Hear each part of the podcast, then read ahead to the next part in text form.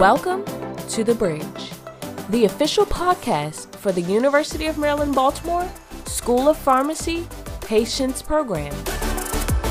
The Patients Program is the bridge between the community and researchers.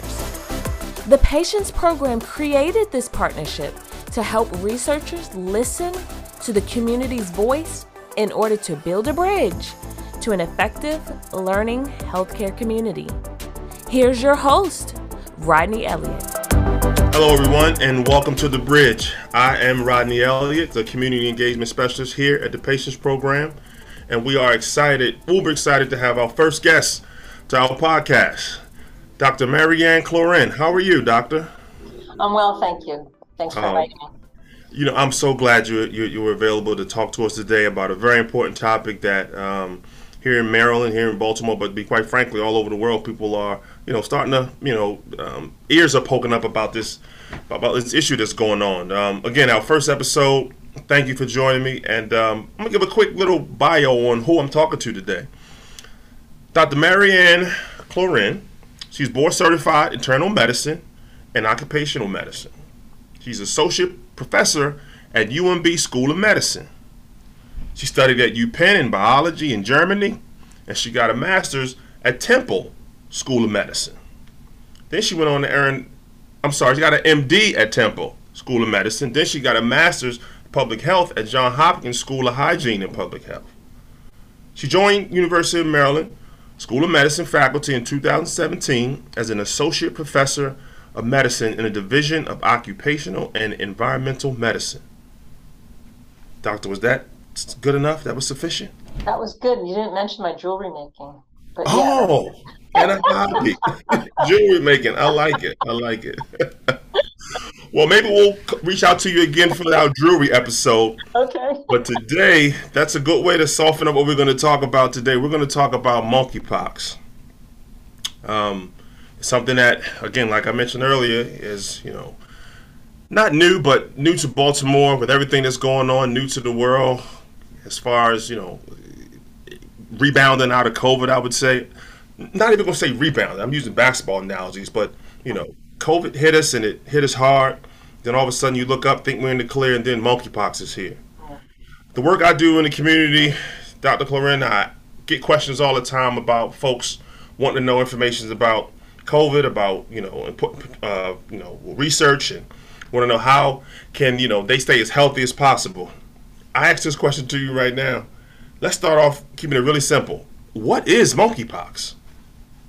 It's uh, primarily affects the skin. It's a contagious illness caused by um, a virus. It's not a very common virus, um, and um, you know I think it has some similarities. It's not nearly as uh, severe as uh, smallpox, but it has some some. It's kind of in that group of viruses. Um, and it, yet pox actually refers to infectious diseases that cause skin pustules. So I mean, everybody's heard of chicken pox. Some of us have had chicken pox.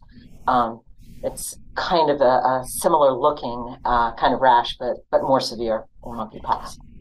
Gotcha. I do remember chicken pox. My mom used to make a really nice chicken noodle soup. I would stay home from school, and that would be my remedy for chicken pox.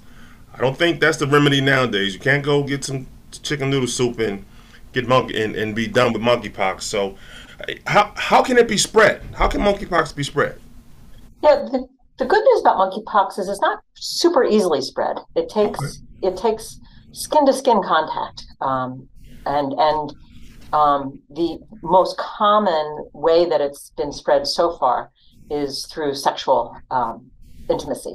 So sexual contact, skin to skin, is the most common way that uh, monkeypox is spread. And, and we do know that you know people living in the same household, for example, don't have a very high risk of contracting monkeypox unless there's a lot of touch. Gotcha. So um, it's still the most common way is through sexual contact. Sexual contact, a lot of touch. Yeah, that makes a lot of sense then because kids nowadays, you know, you take them to the daycare or they out playing, you know, they'll be touching and contacting folks, you know, all the time. Um, so we know what it is. We know how it's spread.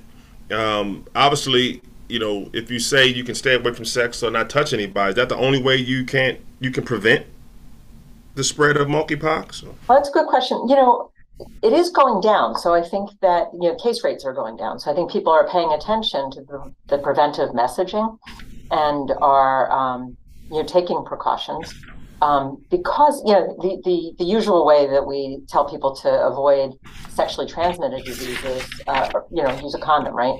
Yep. Um, but that doesn't really help. Um, that doesn't do anything about the the skin that's not covered by the condom, right? where where the the virus may be.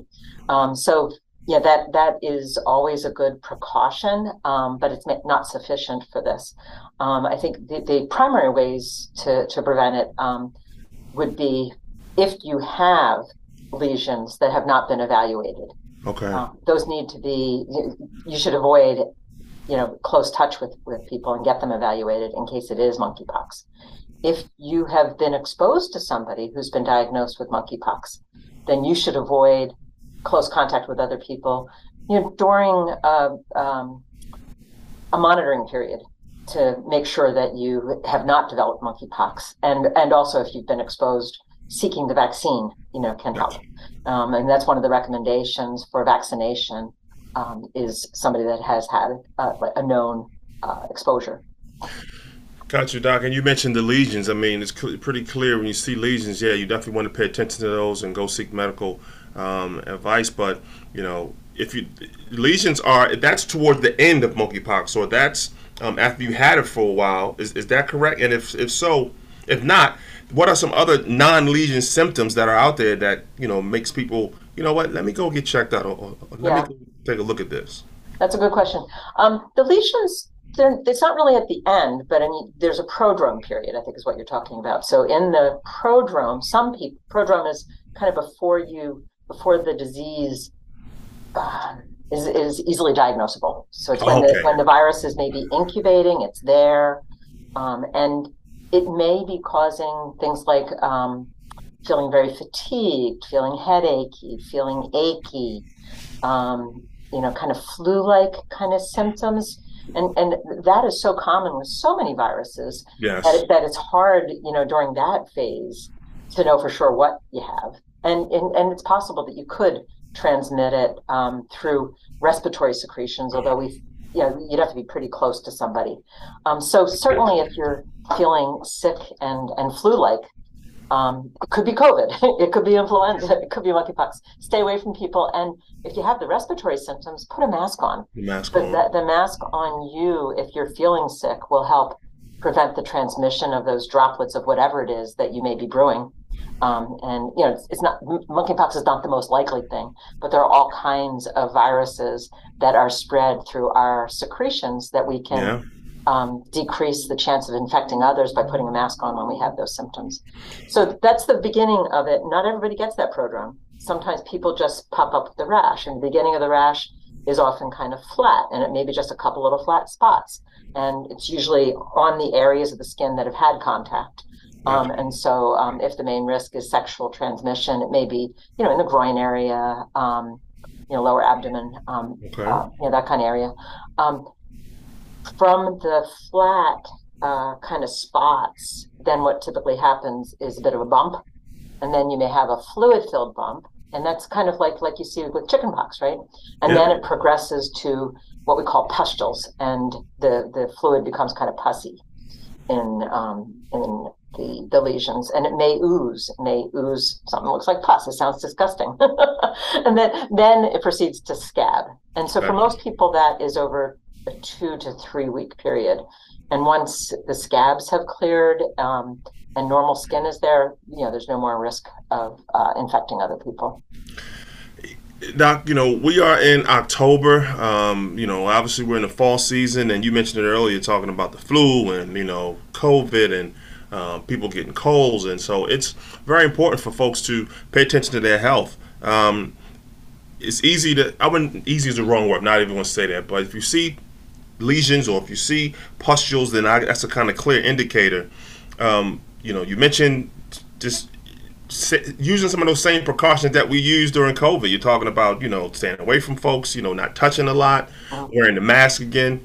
Um, if you were giving advice to folks who are, you know, still want to go out and They want to go shopping. They want to go to the movies. They want to go. What type of advice would you share with folks on, you know, not necessarily being paranoid about still living life like that? Right. That's a, yeah. yeah. Yeah. That's a good question. Well, I think first of all, don't go out and do those things if you're feeling sick with something that could be contagious because you could be spreading it, right? It's important. Or, or wearing a mask. You may have to do errands, but if you have those symptoms, you know, put a put a mask on. And I'm talking about respiratory kind of symptoms right now, right now. Not a mask isn't going to help you a whole lot if you have a rash on your legs. you know, keeping it covered.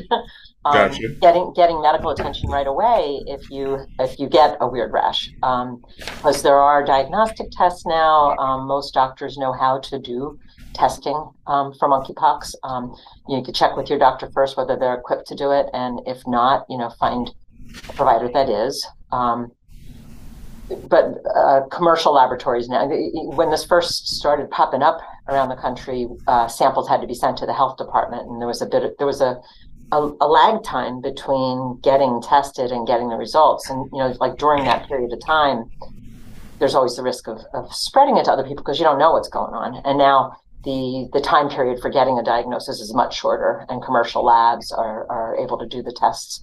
So a lot of progress has been made there. But for people going out and, and doing normal things, you're not going to pick up monkeypox by going to the store or going to the movie. Okay. Um, so I don't think you need to worry about that. Now, if you're at the movies and somebody is coughing their head off next to you, I'd move.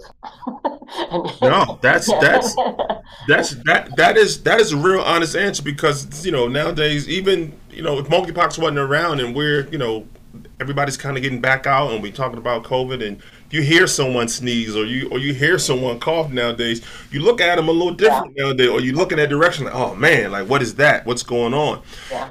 pre-COVID we didn't have none of that. Someone sneezed bless you thank you whatever so but that's something to be aware of. Um, you share with me Doc in an email what I will definitely share with our audience awesome resources and websites and links where folks can get all the information they want on um, monkeypox and you know I know when I'm home or even if I'm online looking around I can't go without looking at something on TV or like I said looking online or even hearing on the radio advertisement for COVID-19 vaccines and where you can get a test stuff like that. I don't hear so much about COVID. I'm sorry I don't hear that a lot about monkeypox. So if folks were looking for information besides the websites or, or, or beside the links where could they go for information on finding out about monkeypox? Um, I, the Maryland Department of Health sends out letters to all the clinicians in the state, you know, regularly. They just sent one out uh, like a day ago about um, safety in doing diagnostic testing. Um, so I, I, think most docs are pretty aware of it. They may or may not be offering, um, you know, diagnostic testing for it, but I think most doctors would know where to send their patients to get help. Um, the vaccine for monkeypox is not widely available yet, but it's becoming more available. Okay. And the um, and and most so most regular doctors' offices, you know, don't have access to the vaccine yet. That may that may be different next week. I mean, it's it, things are changing pretty quickly. But I think the you know, good place to start is your doctor's office, and and they can advise you. Um, the health department is another uh, place to check. Um, if you don't have a doctor, you know, you can check with the health department. Um, if people are interested in the vaccine, um, or if they need the vaccine because they know of an exposure, there is a way to register through uh, a website that I'm sure you're going to be sharing with. Yes, I will. I will be sharing that website for our viewers, our listeners. And what you do at that site is you you put in your information and your risk factors, and then um, it's it's evaluated for whether you are eligible based on your risk factors for the vaccine. And the eligibility for this is changing as the vaccine becomes more available and as we're, we're better able to distribute it to people. The eligibility criteria are likely to change as well. Um, but right now, it's not available to everybody that wants it. It's it's available to people with specific risk factors. Gotcha. Doc, we're almost towards the end here. I got two more questions for you, then we're going to get out of here. Um, here at the Patients Program, we try to um, arm or gear or give confidence to our um, partners who we work with or community members when they take control of their health. So we try to arm them with information they need so when they go talk to their doctors or their care providers, they can feel confident in doing that. So you talked about it earlier about, you know, getting vaccines and, you know, getting the test and getting vaccines. Is this something that we should be sharing with our partners or community members to take control of when they do go to that doctor's office. Like you know, ask about monkeypox, even if you don't have it, even if you don't have a symptom. Right? That's that's important. Yeah. No, I think that's that's that's good advice. Um, if you do have symptoms, you know, one of the things that uh, can be really helpful to your doc is just sort of understanding the timeline of your symptoms. So keep some notes, you know, when did you start to feel that way and when did the rash pop up? And, you know, honestly, if you can't get into your doctor for a couple days and you have some weird lesions, taking pictures of them can be a big help because with monkeypox, they evolve and with other, other skin conditions as well. Yeah. Um, having a, a photograph of what it is that you see today and you know can help your doctor two days from now when it has changed. Um, so I think that's um, a useful trick. Uh, and then um, being honest about um, you know your history and and risk factors is important as well. Your doctor can't make the best recommendations without really understanding. If he doesn't know, yeah. right? That's yeah. correct. Dr. Cloeren, so when COVID struck, you know, it was new to everyone. We were kind of learning on the fly. Um, unfortunately, a lot of folks got sick, and you know, some a lot of folks also lost their lives, which is very unfortunate. But it seems like, and again, I'm no professional. It seems like we understand a little bit more about monkeypox and a little bit more prepared this time. Um, what is that attributed to? And then also, is there something that scientists and professionals in your um, specialty area are still figuring out about monkeypox? Yeah, that's you know, monkeypox is not a new it's not a new disease like COVID was, but it's acting differently than the monkeypox um, that has been seen before in outbreaks. Um, this is the first time that it has spread like so quickly, you know, in this way, um, and and so because this this variant, if you will, um, is acting differently than in the past, there's a lot still to learn about monkeypox. Among the things that we um, don't know are what's the optimal dose of vaccine? Gotcha. And how effective is the vaccine? You know, mm-hmm. when can when can you count on the vaccine protecting you? Um, those those are questions that still need to be answered by research. Um, you know, they've already kind of modified the dosing regimen to try to make the vaccine more available mm-hmm. to more people. Um, so that's something. The effectiveness of that needs to be studied. Um, you know, kind of the natural course of the disease um, and um, you know, just ensuring you know, in my in my specialty, my specialty is really the uh, risk to people at work, and so healthcare workers caring for people with this, and because that has not been really on the horizon before, um, you know, yeah. understanding the optimal ways to protect the healthcare workers um, that are caring for people with uh, this disease.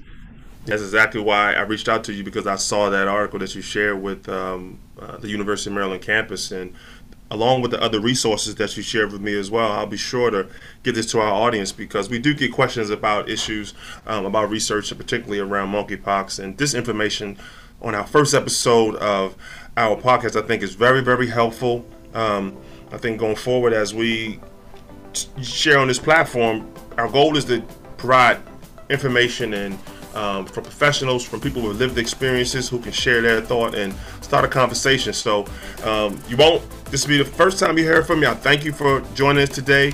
I won't be a stranger. That's it from us from the bridge. And thank you guys for joining us today and pay attention and we'll see you guys for the next episode. Thank you for having me. Thank you for listening to the Bridge Podcast. To learn more about the Patients Program, visit our website at www www.patients.umaryland.edu.